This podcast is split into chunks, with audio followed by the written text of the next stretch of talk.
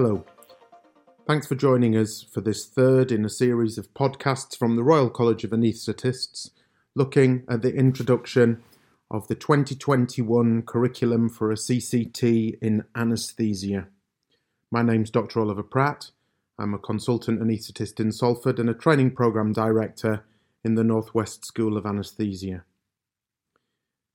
This podcast today looks at the assessment strategy that's associated with the new curriculum. And to make the podcast a little bit more accessible, we've decided to split it into two parts. I'm joined by uh, the chair of the assessment subgroup, uh, Dr. Jo Budd, who is consultant anaesthetist and uh, region advisor in Birmingham. And I'm also joined by um, another member of the assessment subgroup, Dr. Gethin Pugh, who's a consultant in Cardiff and one of uh, the associate postgraduate deans for Wales. So thanks both of you for joining us. It's uh, very nice to see you. Um, and this, as I've said, is the third in a series of, of podcasts that we're doing around the curriculum. And I've started the first two by asking what are the main differences between the 2021 curriculum and the 2010 curriculum. So perhaps I could ask each of you, uh, what do you think the main difference will be in terms of the way trainees experience training under the new curriculum? Maybe I'll ask Gethin first. Thank you, Ollie. Um, so I suppose when I think of this question, I am reminded of the curriculum review that was done um, in the middle part of the last decade.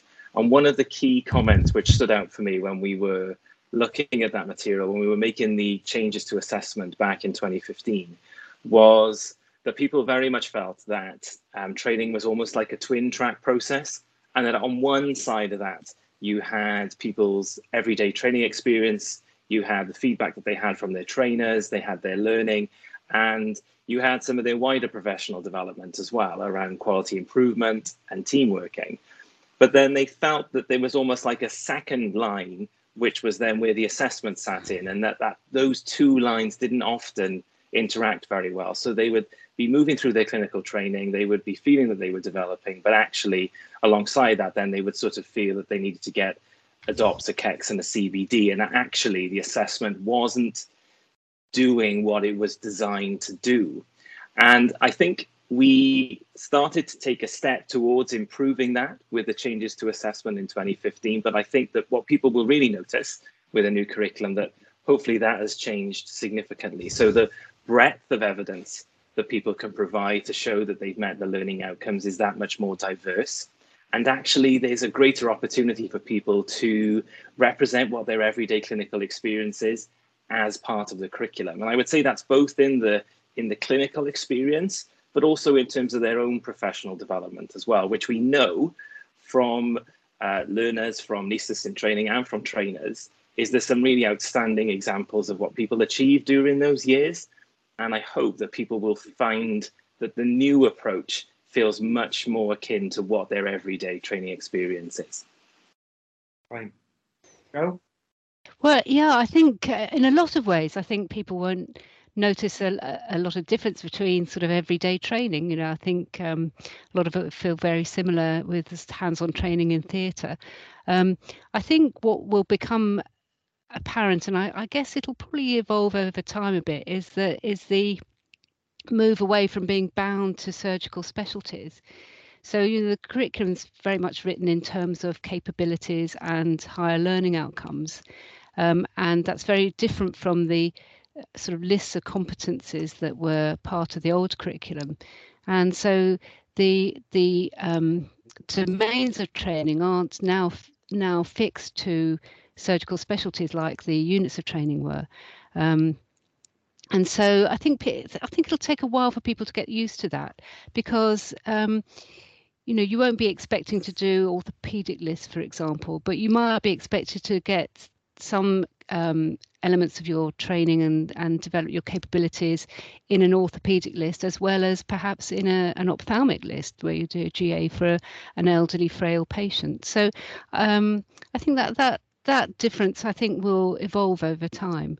Um, and yes, I think hopefully the difference with the assessment is that it won't feel like you know the burden of a set number of assessments that you have to get um, and I need to do this CEX, this DOPS or whatever in order to get my cut form signed off. Much more it'll be uh, the assessments really uh, just recording the learning conversations that you're having in theatre every day.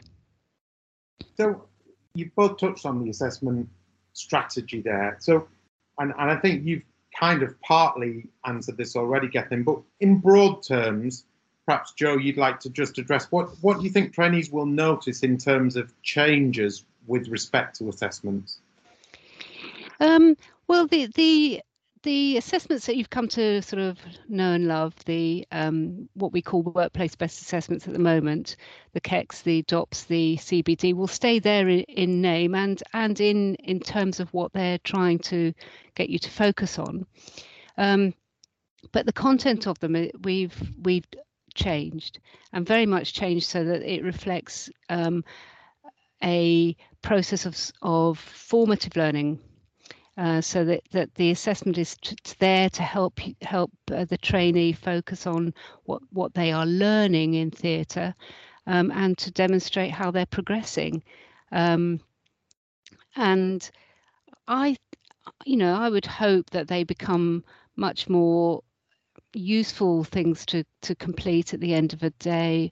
I think they will change over time. I think you know certainly in the first first years of training, I think there'll be very much more a focus on A-CEXs and DOPS. And as trainees progress into later stages of training, it'll much be much more focused on CBDs and ALMATs as um, as you know the the experience and the and the uh, complexity of cases and the and what we expect the trainees to be doing changes. Bring anything in there, Gethin? Uh, uh, anything that you think you know trainees might notice? So I think I, I, I would agree with all those points, perhaps unsurprisingly. Um, but I think the um, other element I would perhaps add is around how we um, evidence things within the curriculum as well. Is that we're very used to using workplace-based assessments in the existing curriculum and sort of working to a set formula that people would have to meet. And actually, what the new approach to assessment and the new curriculum allows is for people to reflect their development as they move through that process. And they can do that not just using workplace based assessment or supervised learning events as they are now, but actually using um, personal activities, personal reflections, which again are elements that happened as part of everyday training already. It was just perhaps not as easy to capture them in mm. the existing approach as it, as it is in the new one. And what we're hoping is that people will very much allow, given that freedom, to allow to develop um, their own uh, process around their learning as well and use that to reflect that as part of the curriculum. And I suppose the other element to add here is that to acknowledge the components of the generic professional mm. capabilities. Um, and, and again, as, as an opportunity for people to show where there are areas of um, outstanding engagement in this area, particularly around team working, quality improvement professionalism, areas which people already contributed to in, in the existing curricula, but allows them to um, represent that much more easily, I would say. And so there's probably a, a greater diversity of approach in the new curriculum, which which really allows the individual to reflect that as part of their learning. Um, so there probably is um, more flexibility for the individual, hopefully. So there's a couple of things there that you've just mentioned that I'd like to just you know, uh, just just hone in on a little bit. And you, you dropped in this phrase of uh, uh, SLEs, and so workplace-based assessments have, have had a bit of a name change and a rebranding, if you like. Can you talk us through the the thinking behind that? Well, they were. Uh, I think you know we tried this a few years ago, and I'm sure Gethin will agree that uh, when they tried to, when they did a lot of work on revamping the workplace-based assessments some time ago, um, they tried to rename them as structured learning events, but um, that name hasn't really stuck. Uh, but we want to make it stick now because what we want to get away from is, I mean, I think I think workplace-based assessments for for better or worse, have become rather uh, onerous sometimes, and and uh, people focus on them. You know that I mean the IAC is a good example. You've got 19 workplace-based assessments um, to do. There's no really there's no clear idea whether you start doing them at the beginning or whether you do them at the end. There's no um, they're they're an assessment, but they don't necessarily give the trainer or the trainee an idea of how they're progressing. And we want to we wanted to get away from that that sort of burdensome uh, assessment type nomenclature and really reinstate what these these um, tools are for which is for helping uh, helping learning in the workplace so they're assessments for learning or formative assessments rather than summative assessments or assessments of learning. So that's what we wanted to really re-establish was that these are assessments for learning um, and that should reflect learning in the workplace. So hence the renaming of structured learning events. And I think the what this sort of all reflects is if this isn't unique to us in anesthetics, this is a process which mm. has been acknowledged across other specialties as well. Is that when these tools were first adopted, um, and for very good reasons at that time, but they didn't necessarily have the impact or, or were adopted or used in the way in which they were necessarily mm. intended. And therefore, I think it's it's the right time really for us to then, with a new curriculum, to take the opportunity to look and see what we've learned about how we use these sorts of tools as part of learning and how we can update them to really help them to capture those professional discussions that we know already happen. So that thinking about the two tracks that we started at the beginning is to try and bring those together so that people rather than seeing them as a way of sort of saving up until i've had a sort of a perceived good performance and i might want to capture that and record it but actually capture the learning element of it as well. So, what did I learn about today? Mm-hmm. Um, and how can I use that then to inform on, on what I would do next? And, and again, I suppose that's one of the elements which we started to do in 2015, but people hopefully will feel a much bigger step towards now. Um, and, and very much we are hoping that both trainers and, and anaesthetists in training will will welcome that um, and we'll use them in the way that, that, that is hoped, probably hoped way back when they first came in, that they were designed to do for learning. Mm. I think as a trainer, I've, I've often found it very frustrating that they have become this, uh, the workplace-based assessments that we've used previously have become very much a tick box. I have to have mm-hmm. one in order to get signed off. And, and in actual fact, if you use them in your theatre day as they're intended, then really what they're doing is, you know, taking a snapshot of where the training is now, yeah. what you've learned throughout the day, what you might think of as learning objectives going forward. They're actually very useful tools, and hopefully, now we've taken away the the required number, they will hopefully be used a little bit more like yeah. that. But I, think, I guess it involves a bit of a, a you know, a, a, a, refreshing of the mindset of trainers as well, uh, just yeah. to see them to be used like that and not to see them as as as annoying or a bit of a pain, something I've got to fill in at the end of the list. Well, we'd hope that um, the way we've reworded the boxes on it will really encourage that because it, it, you know the boxes are literally you know what have you talked about with your trainer? And then the trainer saying well uh, what what pointers do i have to to point this trainee in the direction to to uh, getting better experience or improving their performance or whatever? Um, and so so they should be really a, a, record of what you've you've talked about rather than you know what went well what didn't go so well and that that becomes sort of quite hard to fill in sometimes you know i mean having been you know having done quite a lot you know sometimes you think i i don't know what they could have done better.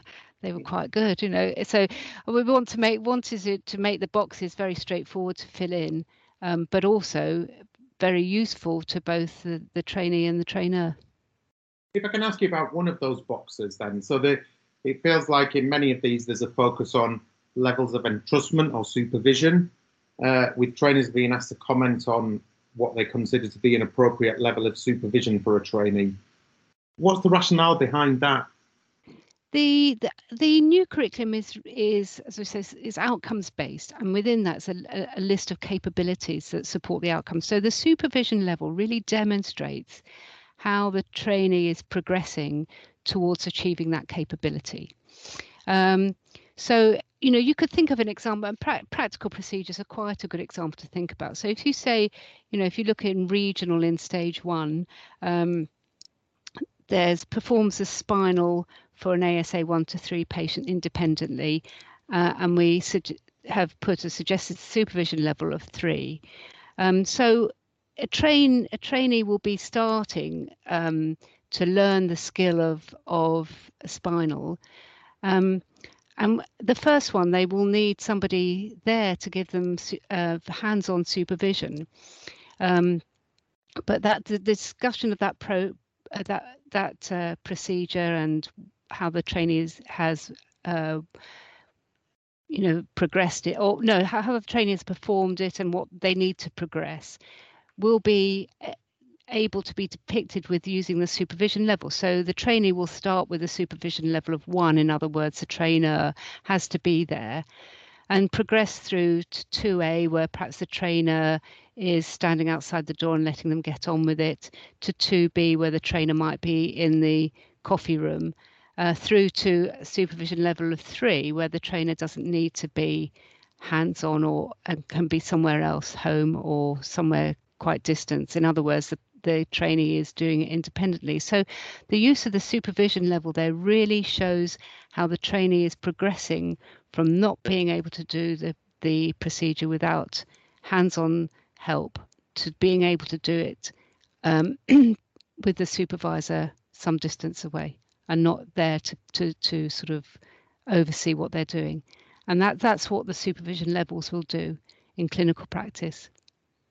The um, again, I think this is another area where the approach to assessment is a step forward from what we already have in the 2010 approach. We so we already have um, what we call level of independence um, in the existing curriculum with a supervisor in theatre and so on. And again, what quite understandably, when those forms then were first adopted, is that many then were completed as supervisor in theatre because understandably, that's where the supervisor was when the form was um, actually completed. And by the movement towards supervision levels, what that is is again is a, a, chance for us to sort of revisit that and say, oh, actually, if you're completing the level of supervision, what we're asking trainers to do, um, and that would include senior trainees as well, if they're supervising someone at an earlier stage of training, is not what was the level of supervision that was there when the assessment was completed, but what level of supervision would be required if that procedure or that case was repeated right here, right now. So then it gives the individual, the learner as well, feedback on how they are developing themselves. And as part of that, what they might need to do to uh, move along that supervision level as well to where they might want to be and and it can uh, it can show it can demonstrate both to the trainee and to the trainer how the trainee is progressing. And you know this might be quite pertinent in the um, initial period of training so from novice to um, finish, completing the IAC you know some trainees progress very rapidly um, and some take a bit longer and and the use of the supervision level gives you a really clear idea of the, of which trainees are progressing very fast and which trainees need a bit of bit more help and are progressing not quite so fast. And I think it's it's also important probably to remember, isn't it, for trainers that by you know that that that supervision level relates, as you said, Gethin to sort of right here, right now. So if we were mm. about again now, uh, th- this is what level of supervision I would recommend.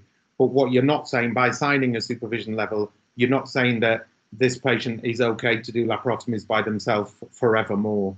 Because no. I think some trainers might mm. be a bit nervous about somehow seeing a, a, a, a, supervision level as some in some way signing off a trainee to do something, and I don't think that's the case. No, it's not the driving test thing. It's not you're not the driving test uh, examiner. you're you're just you know just commenting you're the driving instructor you're commenting on their performance during their process of learning to drive you're not the driving tester saying that they've passed their test and now they can go onto the road but it's an important point, isn't it? Because I think mm. that's again something which is important for us to communicate to others is that that's the purpose of it, that it's designed to be developmental. It, it isn't a test. Um, and it's informative but to both the learner and and the supervisor um, when they're completing that part of the form. Because I, I, agree with you, Ollie. I think I think that's that is is perhaps what people might think that it, that it means when they complete it, especially when this is all can have an air of feeling all very new. Guys, I'm going to draw it to a close there. Thank you both very much for giving up time on a sunny afternoon to talk about the assessment strategy. And thanks everybody for listening. Uh, I hope you found it helpful. Thank you for listening to this Royal College of Anaesthetists podcast. Make sure you don't miss out on the latest episodes by clicking subscribe on your favourite podcatcher. Also, if you enjoyed this episode, please make sure you give us a review. It helps others find our podcast. And finally, if you would like to access more podcasts, as well as videos, e learning, webinars, and our programme of events and courses, you can find them all online at rcoa.ac.uk forward slash education. We hope to see you again soon.